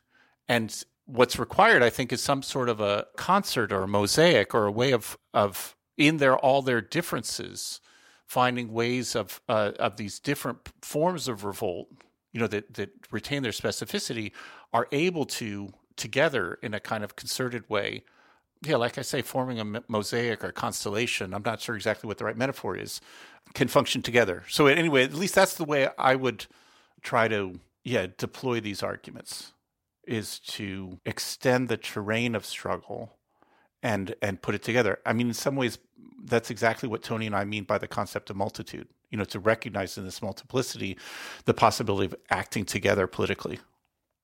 Well, Michael Hardt, thank you very much. Thank you.